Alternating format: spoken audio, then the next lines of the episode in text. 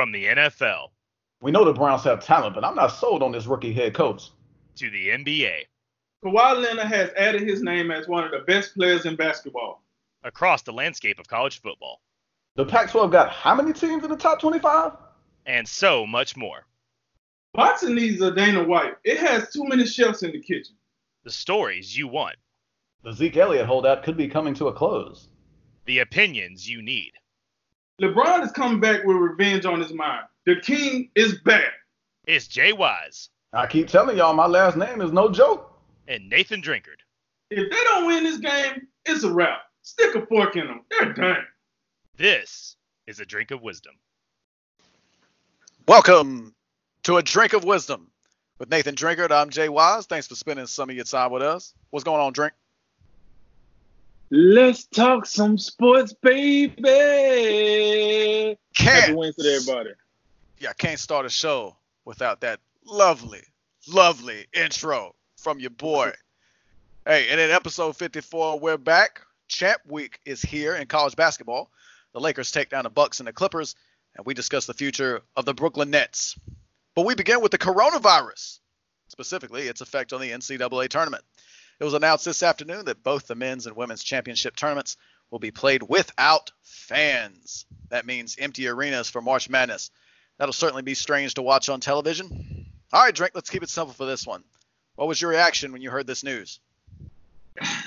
You say it's gonna be strange to watch on TV. I mean, that might be an understatement. Let me tell you. Um, I would say this: uh, as, as this virus have been progressing across the United States, across the world, for example, um, I I tend to not take it serious. And so, if you had to ask me this at the same time last week, I probably would have hit you with the yeah, all right, yeah, whatever. Sound like the flu. Sound like the flu. You know how many people the flu, the flu, how many deaths get caused by the flu every year? Um, so at first, uh, you know, I kind of had a non-nonchalant attitude about it. As the time has passed now, you're talking about the NCAA not having fans. We got multiple NBA games that, that won't have fans. Oh, your boy getting a little concerned at this point. Let's, I'm just gonna call it what it is.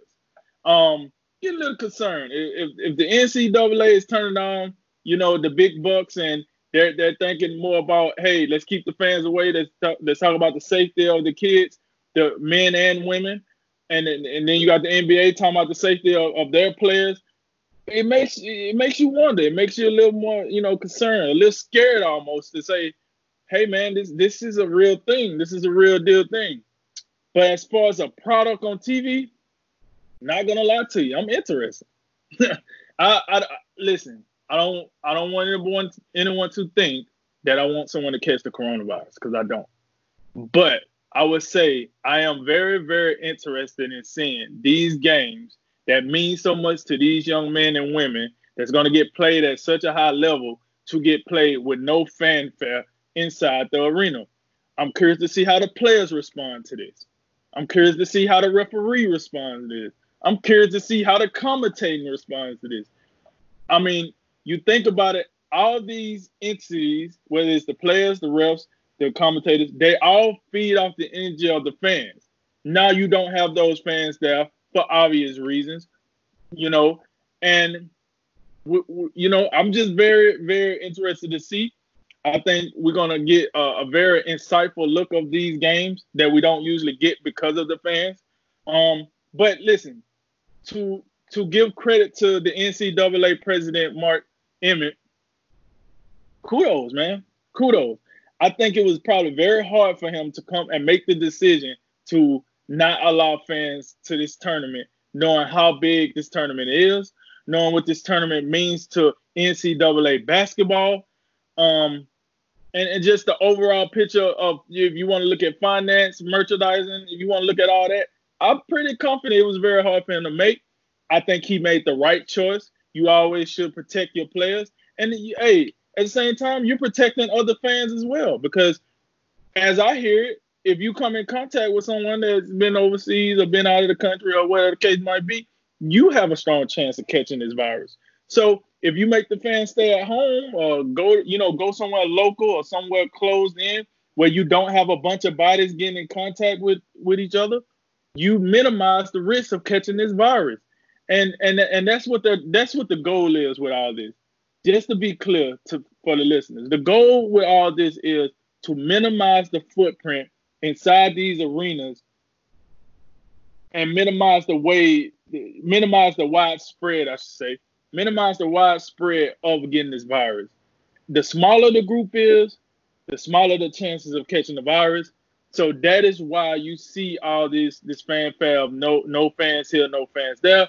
So um as far as my reaction to it, I think it's smart. I think it's right by the NCAA president. And I, for one, will be very interested to see this product on TV. Yeah, this this is a tough one, and there's a there's a whole bunch of different angles we can look at this. Uh, first of all, I just want to say, you you talked about Mark Emmert and the decision and the I imagine the conversations that led up to this uh, this call being made. Yeah, I can't imagine this was an easy easy decision uh, for him to make. Uh, this is something, and this is something that's unprecedented. This is something we, have never we've never seen this. Um, and but I, I'm going to defer to the experts and the consultants I imagine they talk to to make this decision because I mean this is a public health this is a public health concern, and which that I mean in the grand scheme of things that outweighs you know basketball or any sport. So we got we got to keep that in mind when we're talking about these things. But that being said, the games will have a different feel when you talk about how will this affect those games, and it, it goes to something that we we talk about, you know, when they break down the brackets on Selection Sunday we talk about hey one of the one of the things that comes to mind is hey Gonzaga get the number one seed in the West. That had that has its regional benefits, travel, and you get a little home court.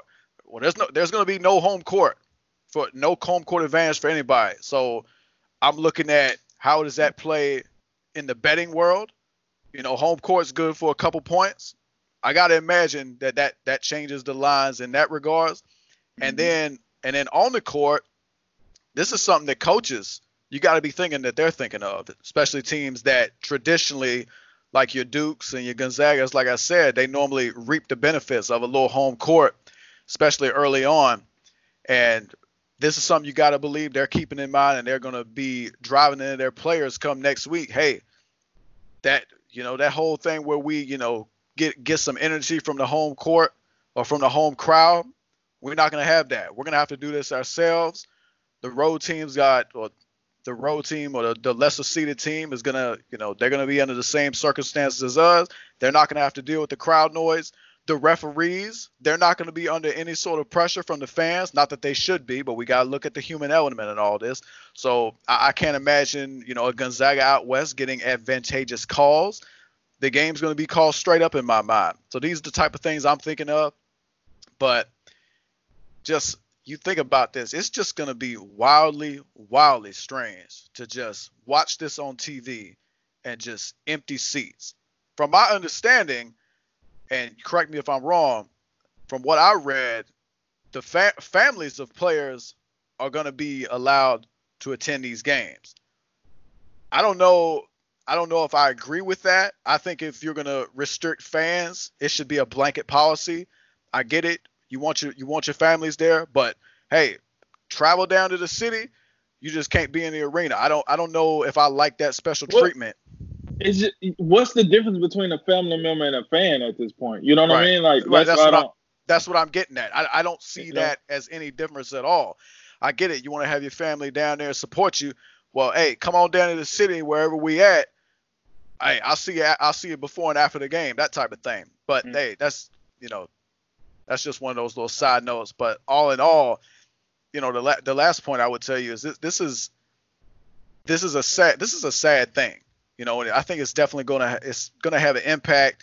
I think even when you think about the simple task of you know just filling out a bracket, I don't think you do it with as much joy as you normally would do with this um you know with this public health issue we have right now. And and I know I just said last thing, but one more thing that this it's interesting. It'll be interesting to see how uh, how other sports um, attack this issue. Uh, will they use the NCAA's position as kind of, you know, will they fought, will they go along with what Mark Emmert has said? we've already seen some instances in uh, out in San Francisco, the Warriors home games. You know, they're they're going to be playing uh, in an empty in an empty arena when they play the Nets. I believe that's tomorrow. Uh, the Seattle Mariners, I think all their home games uh, for the uh, for March, they're going to be played at an alternate location. So, and I think that I think the NBA owners and you know senior officials, or might be the board of governors, are looking at how do they proceed for the rest of the season. Um, so I, I hope that this, I hope that uh, in the grand scheme of things, I hope that the professionals are able to get this under control and we see, we see, we get this contained because if we don't, it's going to have a far-reaching effect greater than uh, college basketball.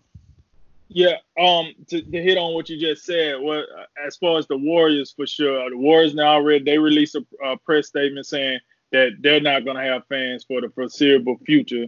So that's the rest of the season or however this outbreak goes.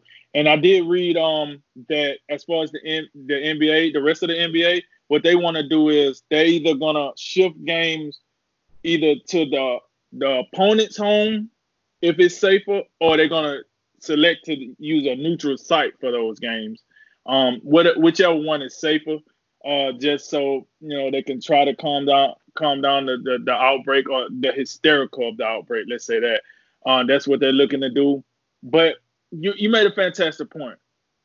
And if this is true, I would love for somebody, uh, Mark. You know, I just gave you kudos for making this decision. Now you gotta uh, you gotta kind of clarify this. What is the difference if a family member can come and a fan can't come? Blood? I mean, you still can get sick, but what's the difference? So at the same time, if that if that's true, I don't. You might well just open the doors and go ahead and make some. I don't. I that's they don't make a whole lot of sense to me. I'm I'm hoping that that's just admiration, and maybe that's a decision that he's waiting to the very fine tooth comb minute to say, all right, no families, which would suck if you buy a ticket all the way out there. They yeah. say no, but you know, it's it's a tough decision all the way around. You know, so we'll see, man. But this should be a quite interesting tournament without no fans. You know what's gonna be you know what's gonna be interesting, and I, I I hope that this doesn't come to it. I'm just bringing it up. If a player catches this, then what do you do? Let's just say like I don't know how it happens, but let's just say a player catches. I gotta because I gotta believe if that happens, then we have to start looking at canceling games because I mean on the basketball court, there's gonna be contact. I mean, that's just the nature of the sport. I mean, it's not football. We ain't, um, you know, banging each other consistently, but that's just what. That's just another thing we're thinking about. You know, and something else that's interesting. The timing of this, it comes. They, they, you know, they made this announcement earlier today, and conference tournaments. I don't think the the individual conferences, the major conferences that started their play this week, which we're about to discuss, mm-hmm. they didn't really have time to maybe you know, fall in line with what the NCAA said. So it'd been interesting if they'd have made this decision maybe last week. Would the major conferences have, you know, followed suit? But as it stands, the ACC, the Big Ten, SEC, and so on, they're moving forward with their tournaments. Fans are going to be at those games. And, you know, we did see some of the mid-major conferences. The Ivy League comes to mind. They, they flat out canceled their tournament, which, yeah.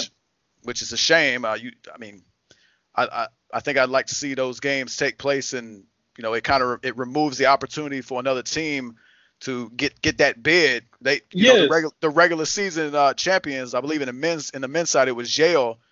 They just get the bid outright. Nobody else has a chance. Uh, that's a shame. Ah, okay. So that's how they're doing it. So that uh, whoever won the regular season, that's who's going to get the bid. That's how they did it in the Ivy League. So okay. that's obviously a shame, but yeah. you know, it'll be it's definitely something we'll have to uh, watch going forward. Jay, let's stick with college basketball, but move to the action on the floor. The ACC tournament got underway last night with more major conference play this evening. It's ha- it has been a wild week, a wild season in which we've seen upset galore and a few teams showing consistency of what a national championship should look like. So, Jay, which team across the major conferences should we be watching most closely? Your guess, your guess is as good as mine. You know how in fantasy football, like the guy who goes on auto draft like wins. That, that- that's how this uh that's how this college basketball season is win. So I mean, good luck. And if uh be be be uh be wary of like paying attention to the quote unquote experts. And I'm talking to one. I'm talking about the ones that are on TV and they wear nice suits. Just beware. Like you can like we can give you just we can give you just as good synopsis of what's going on by just saying we're not sure, but we're gonna uh, we're gonna give it a go anyway. Well, let's go ahead and start in the ACC, which doesn't have the traditionally the ACC's. You know, it's you can flip a coin between these guys and the Big Ten as being the best conference from uh, top to bottom. ACC pretty top heavy this year. They don't have the depth that they've had in years past. So you know you got Florida State. They got they got some great depth within their team as they always do under Leonard Hamilton. They're definitely worth watching. Virginia surprisingly up at the two line in in this conference. They've won their last eight straight. We know defending national championship, uh, defending national champions. So we got to pay attention to them. And they've won eight straight games. Uh, so after think it was a seven and five start in conference play, they they've been hot, albeit all mostly close games. And then so on. It goes Louisville and Duke. Th- those teams we got to pay attention to them too. Keep an eye out for North Carolina if they get by Syracuse tonight. I know they finished dead last in the conference, but Cole Anthony's healthy. He's playing well, and Garrison Brooks and uh, Brandon Robinson, those guys can really play as well. So don't be surprised if you see North Carolina in the quarterfinals tomorrow night. Okay, okay. Um, I won't be surprised. Thank you for the inside information. Um, I'm, you know, I'm, I'm gonna go with, you know, when when all the chips are on the table, you got to go with the guy that that usually rides to the top. The cream always rides to the top. So I'm, I'm gonna go with Duke. I, I like that Duke North Carolina uh, State matchup. I can't never go wrong with that. But your team, your boys, the the Virginia Cavaliers. Let's, you know, you hit me with a little nugget earlier. They're waiting on the winner of that that Notre Dame and Boston College game. But Virginia seems to be a team that can get it done in crunch time. Uh, they seem to be a team that can get it done in a low scoring affair. And with the fact that we talked about, we know the fans are going to be here at the, the, the conference tournaments. But if I'm some of these teams, like you said, I'm mentally getting ready for the NCAA tournament with an old quiet church gym. So, and then when when I look at it with that fact, I got to go with a team that can get it done under all circumstances, and that's Virginia. Uh, now, I do like these other teams, but when I look at Duke and Virginia, I think at some point that that cream will rise to the top. Um, the survival of the fittest will come, and I think one of those teams will be the team that's uh, cutting down those ACC nets and holding up the ACC tournament trophy. But like you said, if I had to pick a dark horse, why not be North Carolina? This is a team that got one of the best coaches in the nation, a legend, a Hall of Famer, and let's be honest here, they recruited at a very high level, just like these other teams. It is um, a bit unorthodox to see, uh, you know, North Carolina in the situation that they're currently in. But you know, stuff happens, and you know, it, some teams start off really, really slow and picks up picks up steam as the season go. That could be North Carolina, but as far as the ACC go, I'm, I'm gonna take, I'm gonna put my money down on Duke or Virginia to win that tournament. Now the Big Ten. How do I feel about the Big Ten? Listen, first of all, I want to say I do agree with what you said. When it comes to the uh, the top two conferences, it is the ACC and the Big Ten, and um, the Big Ten just like normally every year. Wisconsin, Michigan, Maryland, you know, where Illinois might be a, a newcomer to the top of the, the fray there. Michigan but, you State. know, Ma- Michigan State, okay, Wis- I thought I said Wi- Wisconsin, Michigan State, Maryland, and then Illinois is the newcomer um, Yep. to the to the top of the fray. But listen, you know, once again, and I just look at it like this: if I was a betting man and I wanted to bet who who I think could take the conference, I'm looking at Michigan State or Wisconsin. Now, why am I looking at that? I like Maryland, I like Illinois, but let's be honest here. I think Michigan State got the best. They have the best player in the conference with um uh Cassius Winston.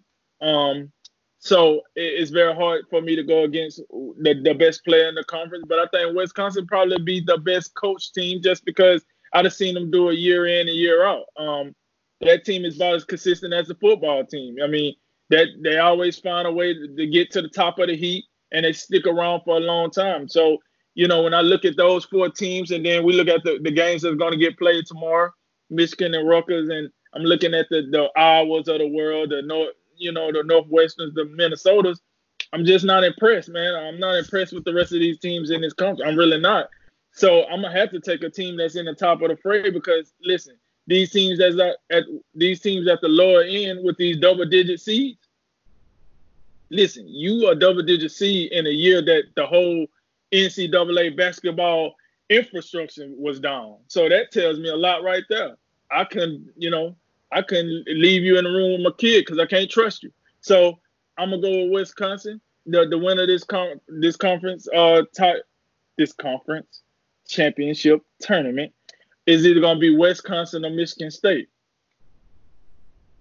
Yeah, it's it's hard to disagree. I, I'm definitely leaning more Michigan State. It, it, you just get the feel with this is normally this time of year with Tom Izzo and these guys. He's normally got these these boys playing their best basketball around this time. They typically have some struggles early on in the season, and they finished the regular season with a 22 and 9 record, and even so, that's got them good for ninth in the final the final regular season AP poll. So that tells you the respect Michigan State has nationally, and it also tell you it also tells you how wacky of a season it's been that you could have a nine-loss team be in the top 10 at this stage of the game. But outside of Michigan State, of course, we got to we got to pay attention to Wisconsin and how consistent they are and the type of ball that they play. Maryland's got Maryland's a team with some star power out there with Anthony Cowan and company, so we got to pay attention to them. But man, the, the depth in, the depth in this conference is something to pay attention to.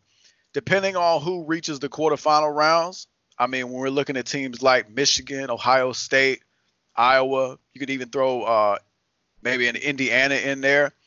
I, wouldn't be surprised if we see if we see some more wild stuff in the quarterfinals and see some of those top seeds go down. But when it's all said and done, I do like Michigan State and the Big Ten. Let's go down to SEC. We know it uh, mostly as a football school, but uh, we they got some they got some teams that can play some ball down there, and I I don't think there's much to debate uh, in in this conference. I don't think they're quite as deep as they've been recently. We got I'm thinking about a team in Tennessee that's been down this season. They were excellent last year. Yeah. I thought we were supposed to see something from Georgia this year. I know they got one. I think they got one guy. Was it Anthony Edwards who's supposed yeah, to be pretty yeah, good? And they're and they're on the 13 line just ahead of Vanderbilt. So, but hey, I'm looking at Kentucky. That, that's who I'm looking at in the SEC. You know, with John Calipari and and these guys. We we talked about Ashton Hagans. Uh, what was it? Tyrese Maxey. We talked about him earlier this season. I think Ashton Hagans actually has left the team for personal reasons. I don't think he has returned yet. But Immanuel Quickley is playing some great ball uh, in the backcourt for them. So it's it's hard to see another team uh, being able to unseat them uh, from the top from the top seed. Uh, of course, you got to look at uh, Auburn with Bruce Pearl and the and the three point shooting they can come at you with. We got to pay attention to them. And uh, LSU, that's a team that could be a dark horse in this tournament. Yeah, yeah. Um, listen, I'm gonna keep this short and sweet because if it is a conference that I did watch, um, it's the SEC conference, and, and let's keep it real, Kentucky, they probably on a, a line by themselves in the SEC. And then, like you said, you you got to give Auburn a shot. You got to give LSU a shot. We know Auburn was a elite eight team, Final 14. Final 14. Yeah, they played Final Virginia 14. Final Four. All right, so they, they got deep off in the in, in the tournament, and the reason I bring that up is to say, hey, Bruce Pearl has shown that he can get these boys up when it's all said and done, when the cards are on the table. So that's why I do give Auburn a shot to, turn, to cut down those championship nets. However, until I, I won't believe it until I see it. So I'm going with Kentucky. Um, I think I think they would be the team that, that raised the trophy for the SEC. Uh, moving on to the Big 12. Um, listen, first of all, hey Big 12, this 10 team crap, y'all need to knock it off. You, you you're not the Big East. You can't. Yo, you're a respectable conference. Go out, get you two more teams, and come on with something like I'm. I'm about one real champion. Uh, yo, knock it off, man. Just go get two more teams from that, region. You're not feeling that advertisement? Nah, man. Like, what are we doing here, man? Like, I, I understand the Big East doing it because they was a conference that broke apart and came back. You know, I got that. And plus, they got that rich history that allows them to get away with it. But the Big 12, I'm not buying that. I'm just knock it off. It, either way, um, listen, Texas, Texas Tech, Kansas. Let's you know, listen, we know the big dog of this conference. That's Kansas. Bill Self been um stepping all over these boys like a welcome mat for quite some time. Um, this year, I, I really don't see any difference. Um, I, I know you could probably throw out Texas. You could probably throw out Texas Tech or, or Baylor. But listen, that's cool. Hey, Baylor, sounds good. But uh, once again, the slogan I just hit, I believe it when I see it. So um, I'm gonna take Kansas here. I think Bill Self got a wrap on this this conference this year, just because it's a down year for the conference as a whole. I think this is Bill self ball game uh, to lose, and I just don't see none of these guys really doing anything to hurt Kansas' chance of uh, being the Big 12 tournament champion this year. I'd be real surprised if we did not see a Kansas Baylor final in this tournament. That that that's the level of separation uh, that we've seen throughout the season. I mean, you you look on down the list. I mean, Oklahoma. Are we sold on Oklahoma? I mean, Texas and Texas Tech on the four or five line. I gotta believe whoever loses that game doesn't even get in the tournament. I mean, mm-hmm. Texas has been wildly inconsistent this season. They had a good stretch recently. Texas Tech, I mean, they were in the final. They were in the national championship game last year. Uh, they've clearly taken a step back, but but yeah, the, the depth in this conference is not impressive at all. And yeah, when it's all said and done, as as great as Baylor has had, as great a season as Baylor has had this year, and they beat Kansas, they split with Kansas this season. So they have some capability. They got the capability to get the job done, but I, I still can't. I still couldn't go against uh, Kansas in this tournament. So I, I, think they get the job done. Uh, on to the Big East, which has been wildly impressive this season. You could maybe you could maybe make the argument that they've been better than the ACC this season. I don't think I mm-hmm. they they'd have a great case. Uh, I, th- I believe Seton Hall had a chance to win the regular season title. I believe they fought to down the stretch, open the door for the likes of Creighton. Uh, we know that Villanova. We know with Jay Wright and how uh, how great he's been up there for the, for that program. So obviously those are some of the teams we're looking at. Uh, can't forget about Marquette with uh, the, uh, Markus Howard up there. he can drop a 30 bomb at, at any moment. And you know Providence and Butler, especially Butler. You know they got some they got some tournament pedigree up there. So this yeah. is an interesting com- uh, conference.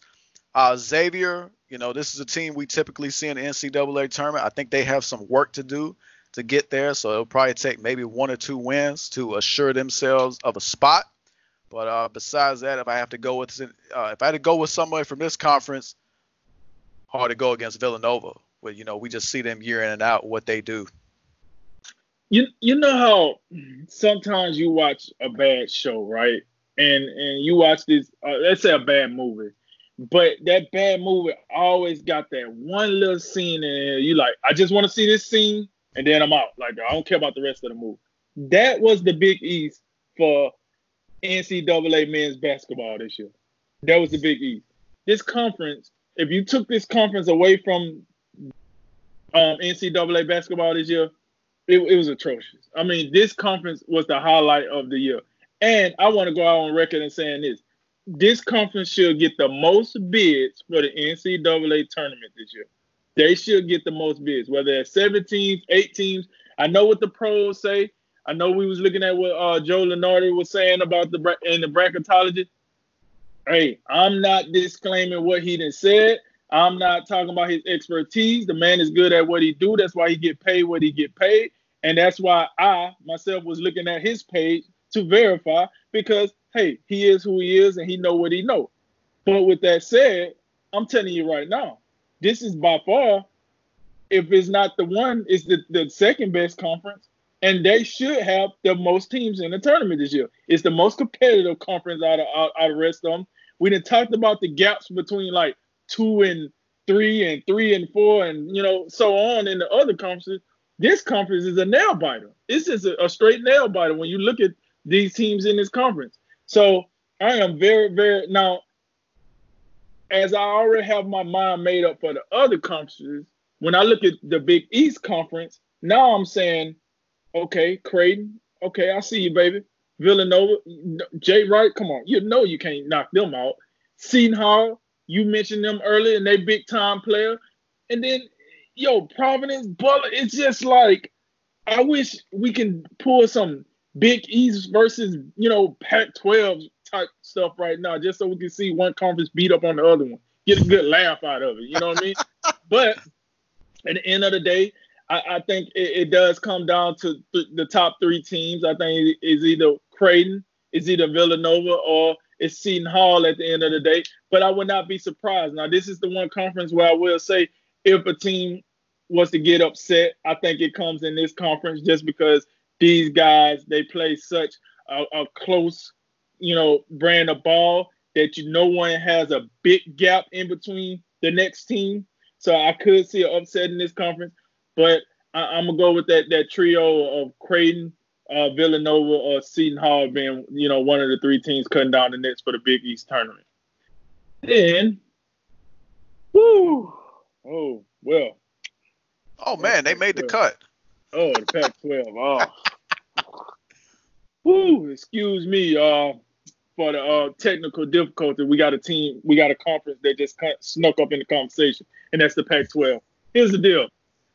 Um, but for my Pac-12 listeners, please don't get mad at me because of my my piss poor attitude about this. But I'm just gonna say this. Listen, it's and it's not because you guys play on the West Coast and we on the East Coast and we got to stay up really, really late to see your action. It's just like you you guys consistent. You got one team in the top 25 right now. That's Oregon. And then the re- UCLA, Arizona State, and USC seems to be the three teams that's going to make it outside of Oregon, unless you get one of your bottom feeders to, you know, win the tournament and then they're in. But listen, you this conference should be the conference with the least amount of teams. Like let's call it what it is. They should get a hot three, three and a Peasky. And I mean that Peasky better be in the first the, the, the first four game, Cause I ain't I'm, I'm not buying what they selling over there on the West Coast. I mean, I don't know what's worse their their football programs or their basketball programs at this point. I mean, the Pac-12 is just out here just stealing money from the church. So I I'm gonna have to go with Oregon. It seems as if Oregon is the most consistent team in the Pac-12, and um, but that that product they've been rolling out over there, I'm just not impressed. You might see it another way, man, but I, am not impressed. Um, Oregon should be the team. If they don't be the team, I don't think people are gonna be like, "Wow, oh. you know." It, it's just you, I, we got to add them in. They're a major conference, so there you go, Oregon, Pac-12 champs. Oregon's the only team in this conference that like stands out above the rest. They're the only team ranked in the top 25. So, I mean, just just really doesn't seem to be all that much to talk about. Although, hey, we looked at bracketology and they got seven teams in the field so far, which is tied for second most behind the Big Ten. So that that surprised me.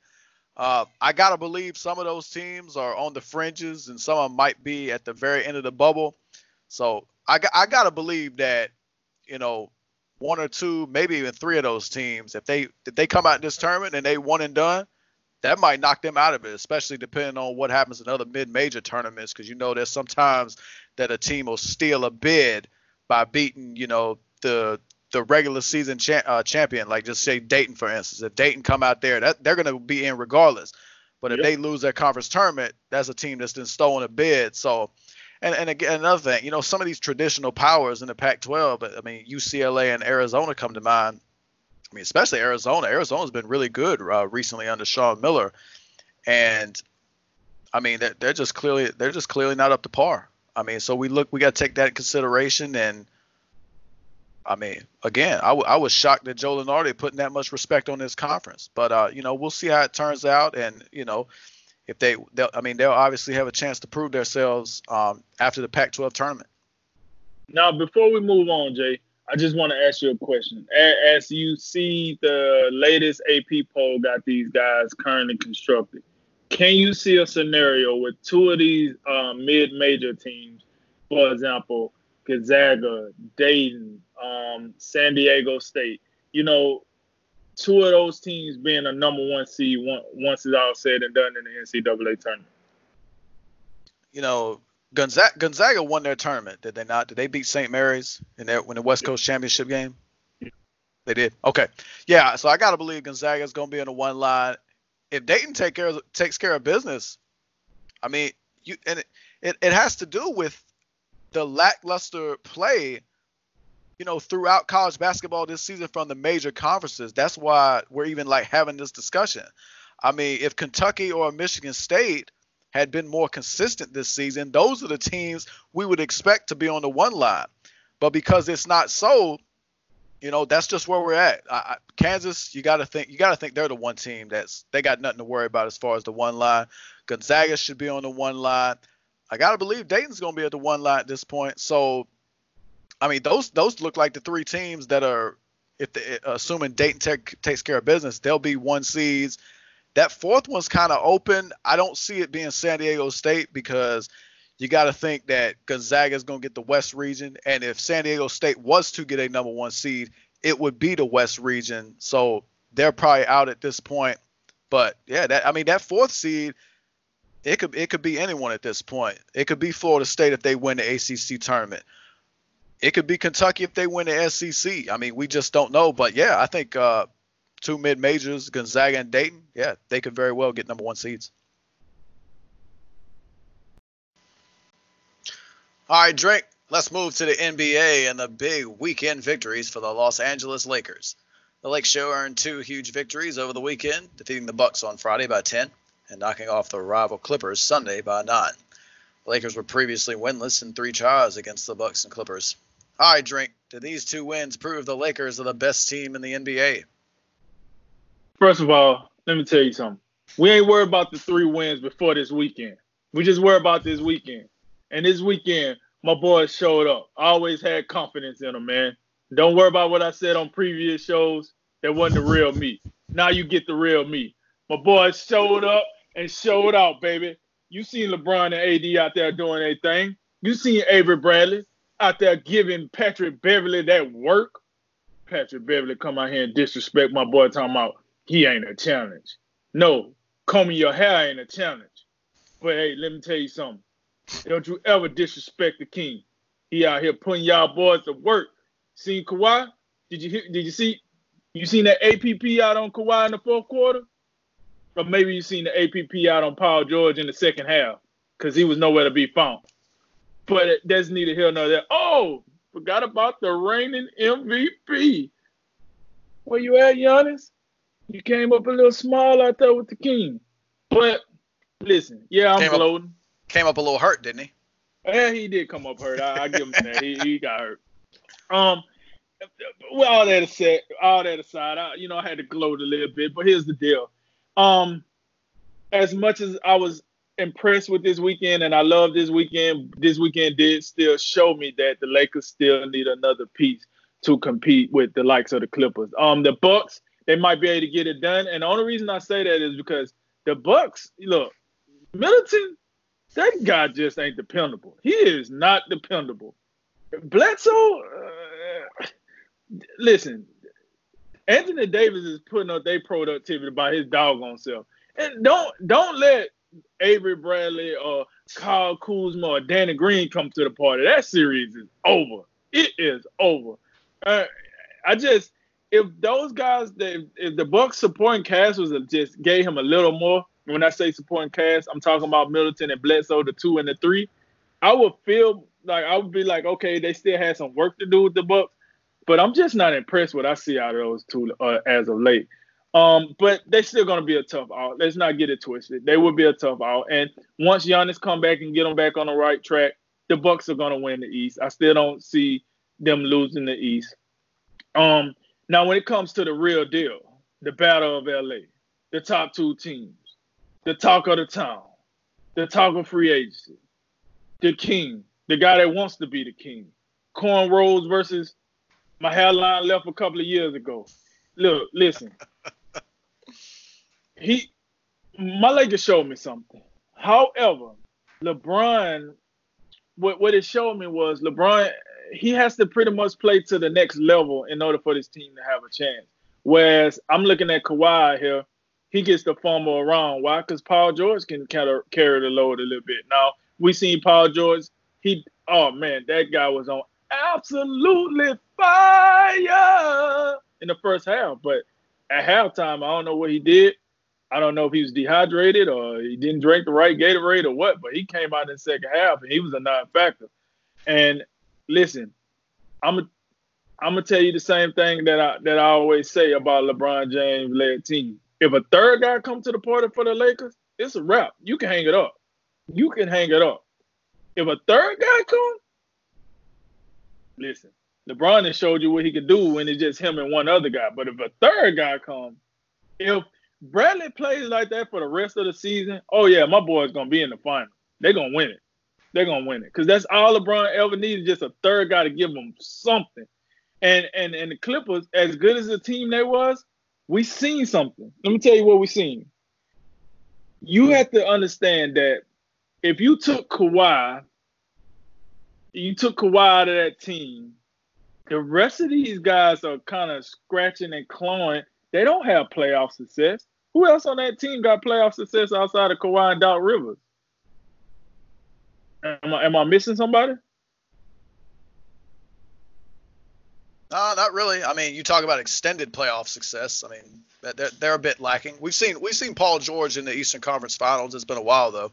Paul, okay, yeah, Paul George. Okay, so I, I, I thought it was somebody I was missing that I wasn't thinking about. And Paul Right, George. yeah, I mean, yeah, I mean, you talk about like ch- ch- if you talk about championship experience, you're exactly right. Now, there's some guys. I mean, Marcus Morris with the Celtics, he's been in the playoffs. You got Reggie Jackson, he's got experience when he was back with the Thunder. It's been a long time. So there, I mean, there are guys that have experience, but when you talk about championship level experience, it's LeBron and Kawhi. You're absolutely right. Okay, yeah, and so I mean, but I would see, and here's the thing now, with the Lakers now, you got LeBron. We know what he. I no need to repeat his resume, but then you got Avery Bradley. He went. He went to. He won a championship with the Boston Celtics. You got Dwight Howard. He did not win, but he did take the Orlando Magic team to the championship, right? Um, and, and then you got Danny Green. Danny Green just came off a championship his, himself, right? So you have guys on that team with Rondo. I'm sorry, Rondo championship. A lot of guys on that team with championship pedigree. And even if you want to say Vogel, Vogel was the coach of you know those uh, Paul George teams that you just mentioned. Vogel was the coach. Right. So it's it's a lot of championship pedigree with the Lakers. Whereas when I look at the Clippers, when we talking about championship pedigree being you know the conference finals or the NBA finals, like you said, it's two players and the coach. The rest of those guys, you know, you know, okay, I give Morris, but you know what I'm saying? Well, who what was that team really about when they made it to the Eastern Conference Finals? It, wasn't Morris, it was more of Jayson Tatum and uh Jaylen Brown, like those guys was the guys that was making the noise. It was so I said all that to say this. The Lakers impressed me because they show you at times they can make it happen. But the thing that they did not show me in that game was they did not show me that if LeBron is not at a superhuman level, they can get it done without him. That's what I didn't see. Because I just watched last night, you know, even though this has nothing to do with the weekend, but the game did happen. They go play the Nets. LeBron don't give the best performance. And, you know, he kicks out the ball to AD wide open three, you got to make that, and he missed it. Now I know LeBron missed the layup prior to that, and AD missed the layup prior to that. But my point is, you're gonna have to make those open shots when you're playing like upper tier teams. All right, yeah, you was playing the Nets, so you probably was like, all right, we missed the shot, whatever, go home. But just think about as if you're playing the Clippers, like in Game Seven. You know, you're at home. LeBron kicks it out to you. You got to make those shots. So that gave me a bit of a worry as far as the future going forward. But when when it comes to the best duo, you've seen it. You've seen this weekend who has the best duo in the NBA right now. It's the Lakers. Because for everything you could tell me about Kawhi and Paul George, either A, they both don't know how to turn it on at the same time, or B, they like to take turns. But you never see them like really cooking together. You know, like I said, you seen Paul George cook in the first half, and I mean cook four course meal, but in the second half, he forgot he didn't even know how to boil water. And then but then you see Kawhi come along like, oh shoot, let me go ahead and slap some on the grill right quick. But it was a little too late. So that on top of the fact that who the third guy. So when we look when we talk about the Clippers, we always talk about the third guy. The third guy being Lou Williams, Sweet Lou coming off that bench, certified closer, NBA stamped approved. Well, that wasn't the case in this game. Lou Williams didn't look like Lou Williams. He looked like Lou Johnson, and I don't know who Lou Johnson is, but I'm pretty sure that's how he would play if he was playing in that game. So, you know, it was it was a weird thing. Do I think Lou Williams will bring you that performance every time? No, I don't. But at the same time, you got to ask yourself, okay, sweet Lou over here, what pedigree do he got on the highest stage?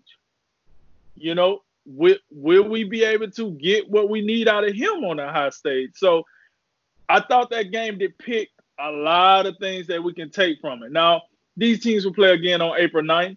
So we will see on April 9th if we get a repeat of the third game or a repeat of the first second game, however you want to look at it. But look, the king was in the building, baby, and he showed you what he can do. And look, not to shortchange AD. AD is a monster on both ends of the ball, and we seen what that defense can do. Um, but I, I thought both performances was about what LeBron brought because when he brought the energy and the attitude and the and the getting on the ground for loose balls, the rest of the team was like. But when LeBron bring that lethargic, I ain't feeling it tonight. The rest of the team brings that lethargic. I'm not feeling tonight, including AD. So I like what I saw. I was impressed. Um, yes, I'm gonna I'm gonna say right now with my chest out that the Lakers are the best team in the NBA right now. But we do still got a good little ways to go before the end of the season. So we'll see what happens from here on out. Yeah, you can you can definitely interpret the Lakers as being the best team. We, we're obviously going to discount that performance last night against the Nets. But like we talked about this last week and how imperative it was for the Lakers to at least get one of these games. We thought the Clippers, in our eyes, was the most important win if you had to pick one, but you get two, it's definitely a bonus. Now, I think it's a little bit of recency bias if we go ahead and make that proclamation. So I'm gonna I'm gonna be a little bit more reserved. I'm gonna say no. But hey, the gap that maybe I saw between the Lakers and the Clippers and Bucks is definitely a lot closer. You got to say it's a lot closer. You can't say I don't think you can say definitively right now that the Clippers and Bucks would be your favorite by a long shot. It's definitely close. I'd still give them a slight edge. But in these games, you talk about some things. And Some of the things we were talking about on the Lakers side is that third score. Who's it going to be? You look at the performance, you look at what happened against the Milwaukee Bucks. You get 30 from AD and 37 from LeBron. I mean, your next highest score was Kuzma at 11 on 3 for 11. So you didn't get a whole lot outside of your main two guys. But I mean, we talk about Milwaukee and what's going on with them recently. I mean, Khris Middleton, Eric Bledsoe. I mean, can we get something from you guys? I mean, Middleton, you, you uh, your 50 40 90 is, is taking a turn for the worse, my man. I mean, come on. I've been talking you up. I've been singing your praises because when we talk about elite shooting, that's one of the things I'm looking at. But I don't know. We might have to it might it might be a 40 30 80 come you know the of regular season because it's it's it's going bye bye but hey i mean i mean when when you got Giannis out there putting up 32 and 11 playing a fine playing a pretty fine game before he got hurt three point shooting wasn't much to brag about but i mean we talk about the duos the Lakers and the Bucks is most certainly a mismatch. AD is an absolutely superior player than anything behind Giannis that they have that just speaks to when you talk about the MVP race. I mean, we talk about yeah, LeBron. LeBron is great, and he's definitely in that conversation. But man, you take Giannis away from the Bucks. If Giannis, if I don't think this is gonna happen, but let's just assume that Giannis was seriously injured and could not return for the playoffs. Do the what? What are the what are the Bucks? The the best they could do is win one series, and I don't even I don't even know if they could win a series. I think they would struggle to win a series. That's how that's how great Giannis is, and that's the drop off between Giannis and Middleton. That's just the way it is. As much as I like Middleton, and as much I believe he can play, he coming up small lately. I mean, we got to be honest at some point. And you and, and you know about Eric Bledsoe. I mean, when we talk about when we talk about X factors, that's the reason you're an X factor because we're not sure if you're gonna be a donut or you actually gonna show us something. So Mhm. hey, but hey, as far as the Laker Clippers game, I mean, Paul George. th- th- th- there's a couple things you can take for this on both sides. I think you're, you're definitely encouraged if you're the Lakers because you hadn't won yet, and the Clippers came out there. They were at full strength.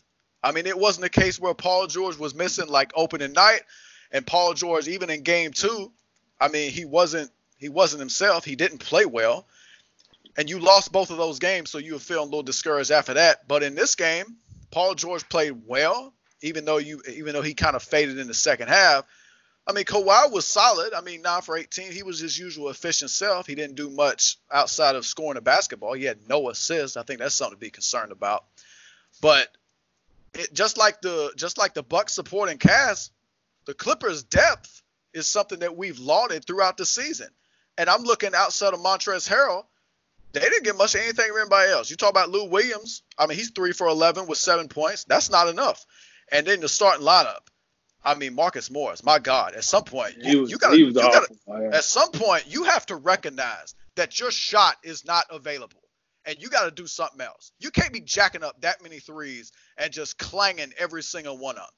And then I mean, Zubac and Beverley. I mean, you combine those guys with Morris, they gave you eight points. Eight points. I mean, it's. I, I I'm sorry, I need a little bit more because when AD and LeBron are playing this well, because AD in both these games gave you 30. And that's that's right on the money that what I would want from AD. Wouldn't you agree? If he gives you Yeah, 30, yeah, if he gives Oh, you yeah. 30 a night as your number two, you gotta Frank Vogel. If you Frank Vogel, you gotta love that. And then and and he's gonna give you what he gives you on defense. That's the thing about AD. He give you 30 and he give you the defense. That's tough. Absolutely. And again, we talked about the third score for the Lakers, and it was my it's been my mindset most of the season that it's gotta be Kuzma. Maybe it don't have to be Kuzma. Maybe it just has to be somebody on a on a given night that can step up. And in this game, it was Avery Bradley. Avery Bradley was fantastic. His three point shooting was, was. lights out. He made a huge difference, and his defense and his on ball defense in particular is a big deal. So, and I'm not saying it doesn't have to be Avery Bradley every night. No, it doesn't. I don't think it will be. I don't think you can rely on Avery Bradley to perform this way on a consistent basis. Maybe in a seven game series, you probably get Not one or two. offensively anyway. Absolutely. Maybe in a seven game series you get like one or two of these. But even so, in those other in those other games, you need Kuzma to get hot one night. You need Danny Green to have a great night shooting. It's got it does I think it does need to be a third guy because in a seven game series against the Clippers and Bucks, as much as the Bucks seem to be struggling right now, and the Clippers I mean, we their depth is something that I believe ultimately will be the difference against the Lakers. So I don't think you can rely on these type performances. I think Morris gets it together at some point. I think you see a greater impact from Patrick Beverley.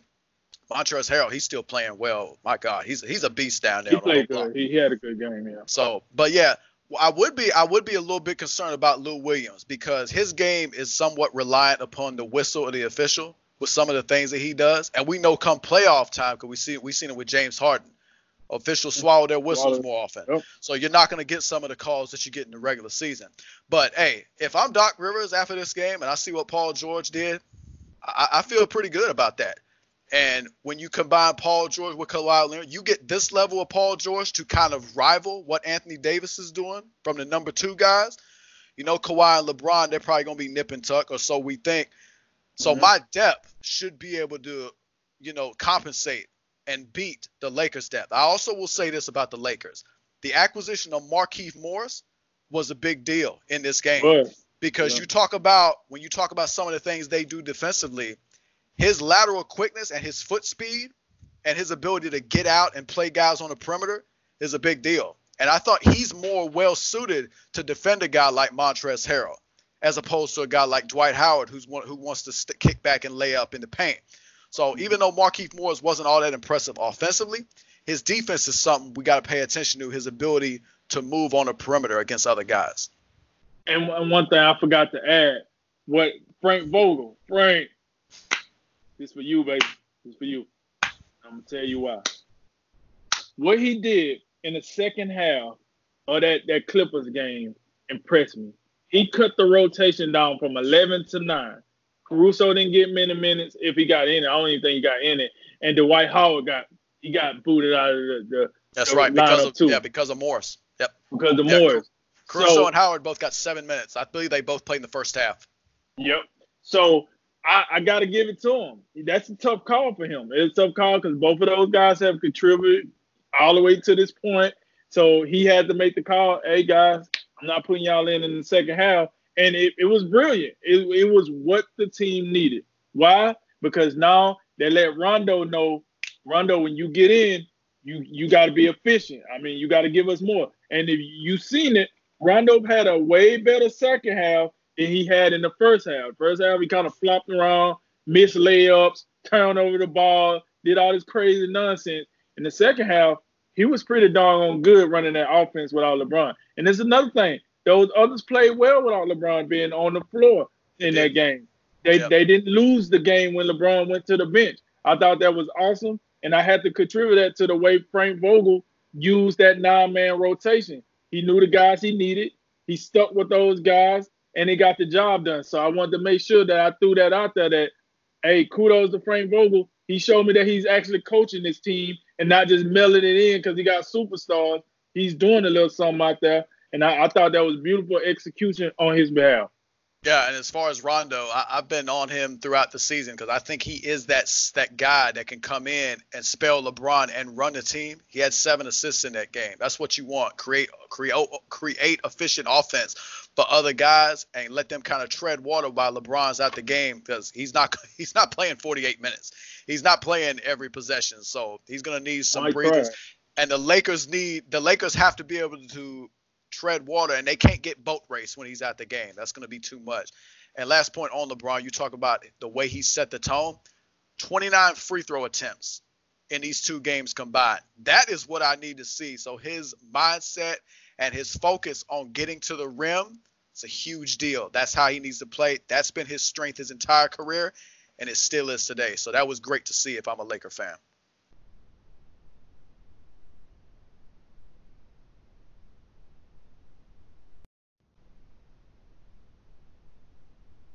Jay, let's shift across the country to across the country to Brooklyn.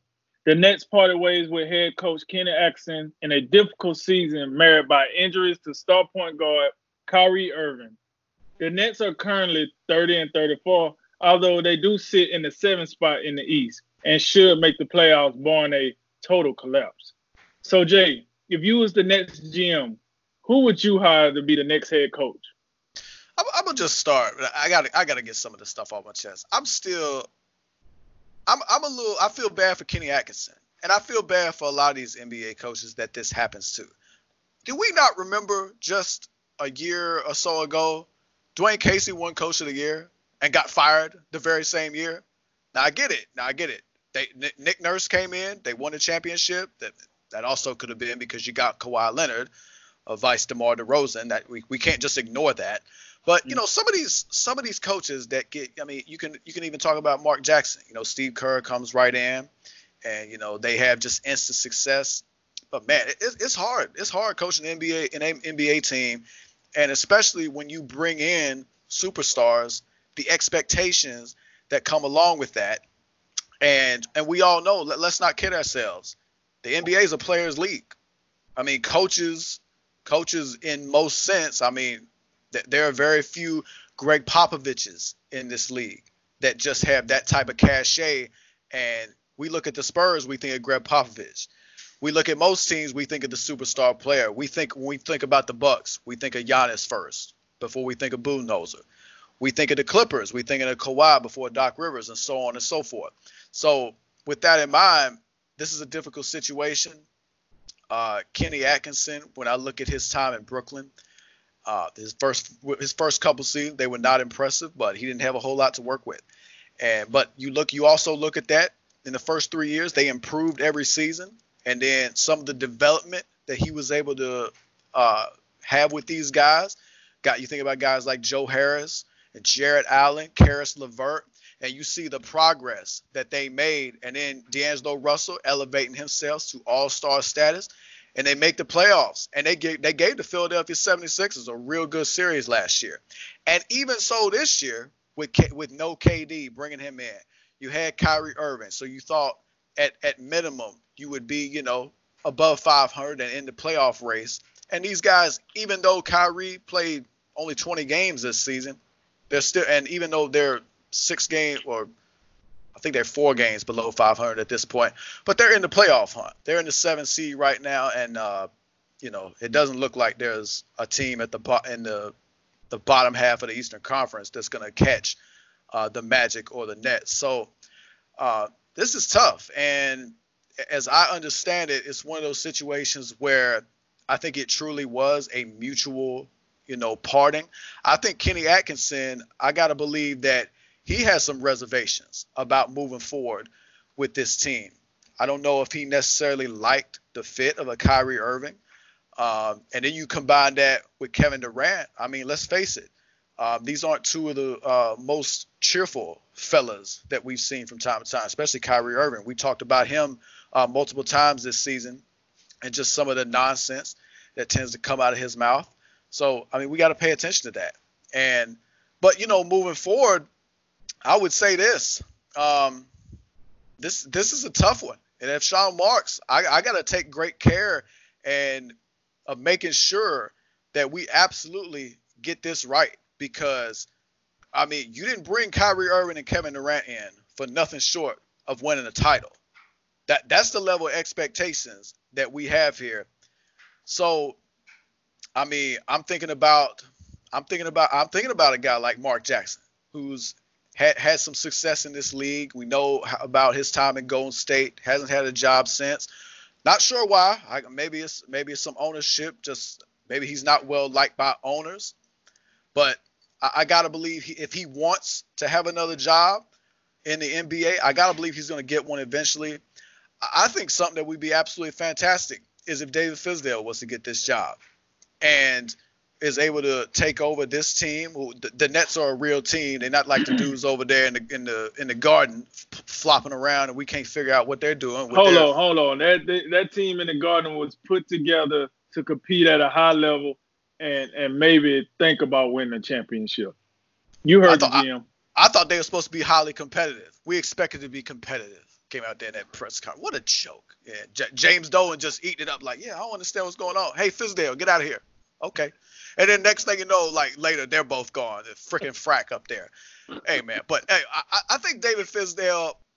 I, I think that uh, that's another situation where a coach has just been set up for absolute failure. I mean, this. I mean, we've we've seen Fizdale in this thing. We saw what he did in Memphis.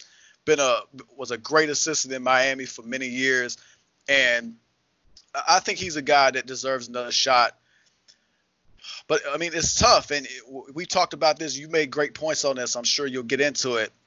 It takes a special kind of coach to coach superstar talent. One of the names that always comes to mind is Phil Jackson, who can not only get the X's and O's down, but he can manage personalities. And you talk about managing personalities. Woo! It's a fine line over here with KD and Kyrie. So, and Sean Marks, I would I, I would just for Sean Marks, the general manager. Take your time. Don't be in no hurry. Take the don't, take the rest of the season. Don't let Jacque Vaughn run this thing the rest of the season. See how it turns out. And I gotta believe this is a, a decision and a hire that will get done in the off season. Um, listen, uh, it when it comes down to it, man, and you got two first of all, you got Kevin Durant coming, and, and Kevin Durant. Listen, most people think he the best player in the world. Some think he the second best. He don't drop no further than the fourth best uh, on the worst list. Then you got Kyrie Irving, the best ball handler in the league, superstar. Um, both of these guys are mega stars. You do you know it's only seven players in the NBA that have a signature shoe that then came out with you know more than five pairs of a signature shoe, the signature shoe, and those two are two of the seven players. That tells you the magnitude of both of these players, the aura around these players. With that said, I'm of the I'm of the mindset of this.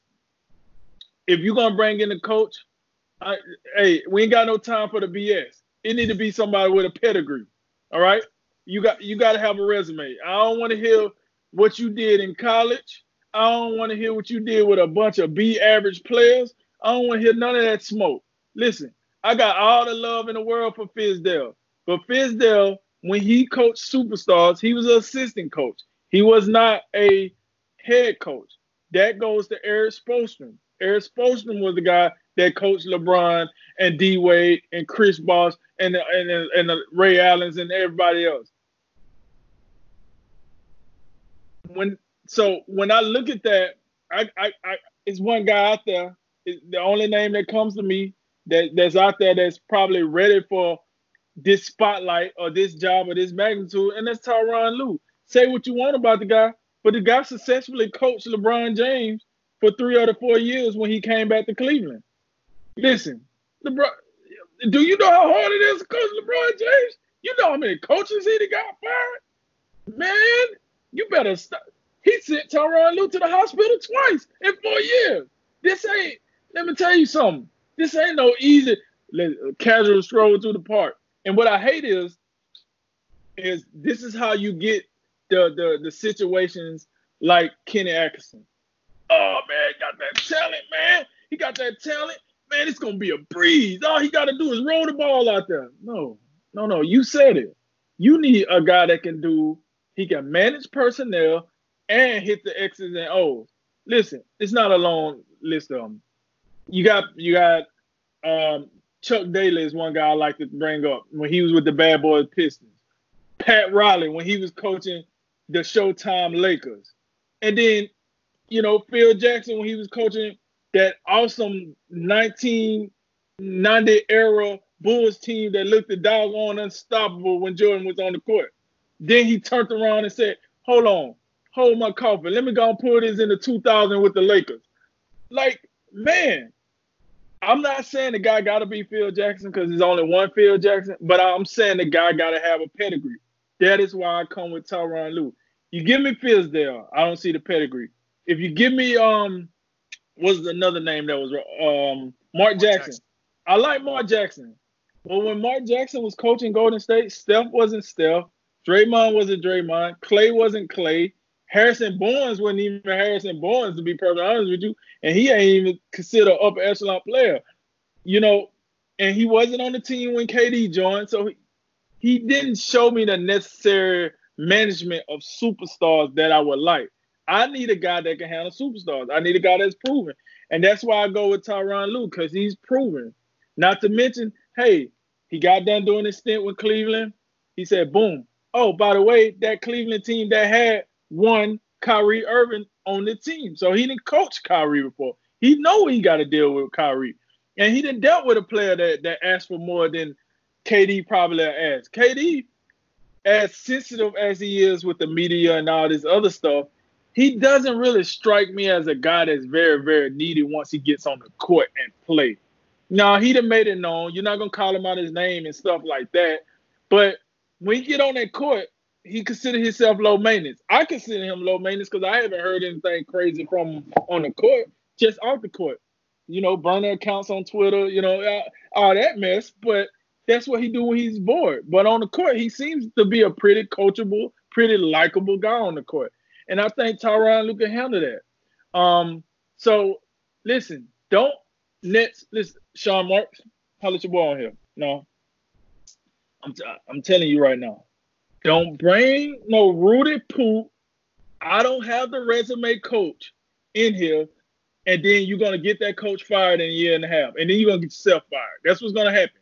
Both of y'all gonna get the boot.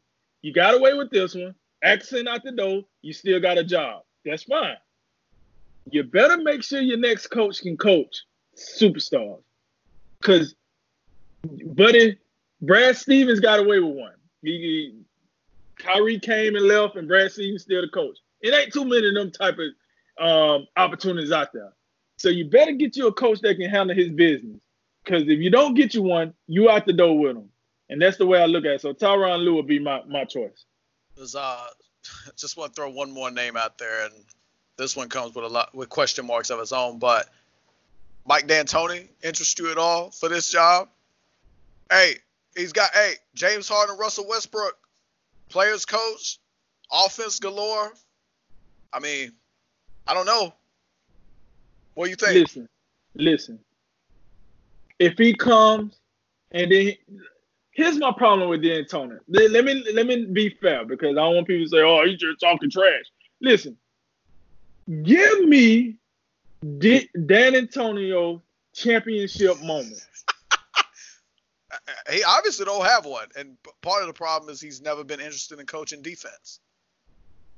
That's my problem. I'm sorry. I mean, so, but hey, to that point, we talk about if you want to coach with championship experience, and that would obviously probably lead you to Tyronn Lue, because let's be real, if a coach has championship experience, he probably is not available. And you think about True, the guys that have, and you think about guys that have won titles.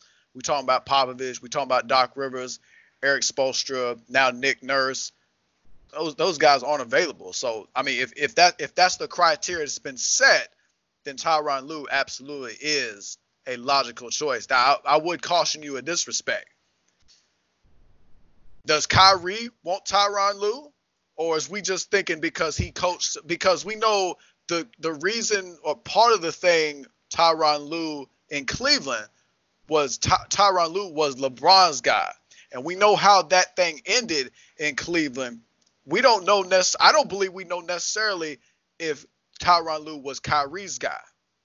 Now, true, but Ty, I would say this: Kyrie never said he had a problem with Tyronn Lue. Ty, Kyrie thing was, I don't want to be a Robin. I want to be a Batman. I don't want to be stuck here. And then LeBron just bounced, and then he just leaves the the, the franchise in shamble, and I'm kind of here flapping in the wind here.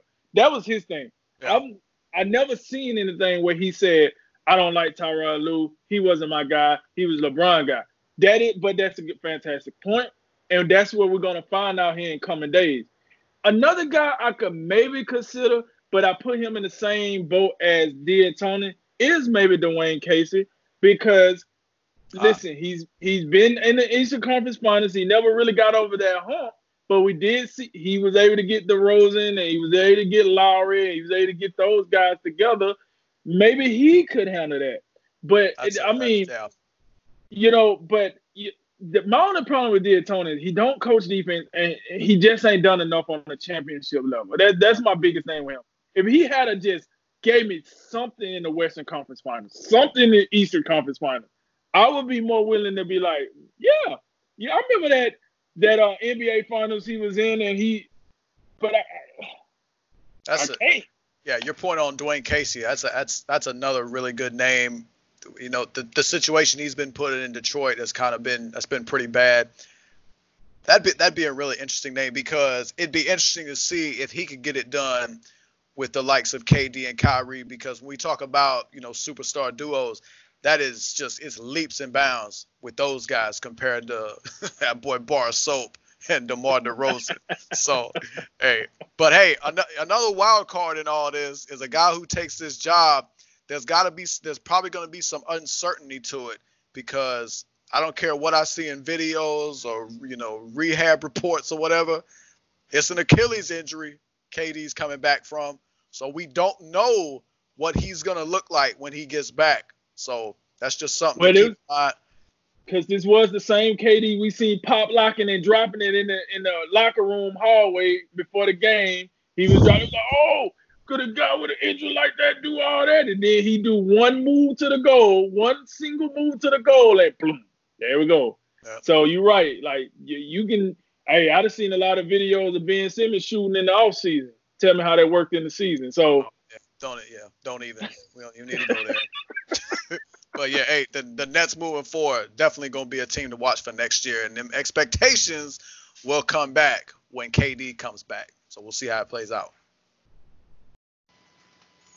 All right, it's time for rapid reaction. A lot of topics and a little bit of time. Take us away, drink. Oh yeah. The Cleveland Cavaliers and JB Bickerstaff have agreed to terms on a four-year deal that will make him the head coach after taking over for John Beilein in February. Your thoughts? I don't know if it matters uh, all that much. I mean, LeBron, LeBron, I don't believe LeBron's coming back. And uh, JB Bickerstaff, it feel like he's been an interim coach for like every team in the league. Like it took him this long to get a like permanent job. So no, I'm I'm not sold on this one. But hey, good luck. The Bills signed veteran corner Josh Norman to a one-year, six million dollar deal. Does that make sense? Yeah, man. Uh, one year, six million dollars. Uh, you know, in the NFL, six million ain't nothing. That's that's under the the, the couch uh, cushion, as they say. And, and listen, jo- if Josh Norman can give you anything, he he balance out a little bit. You got an All Pro corner with Tre'Davious White on one side, and you get Josh Gordon, and maybe he plays slot corner or something. I don't know, but yeah, I, I think it's a good deal. You're not paying him much. The Miami Dolphins are releasing longtime safety Reshad Jones. Does that surprise you?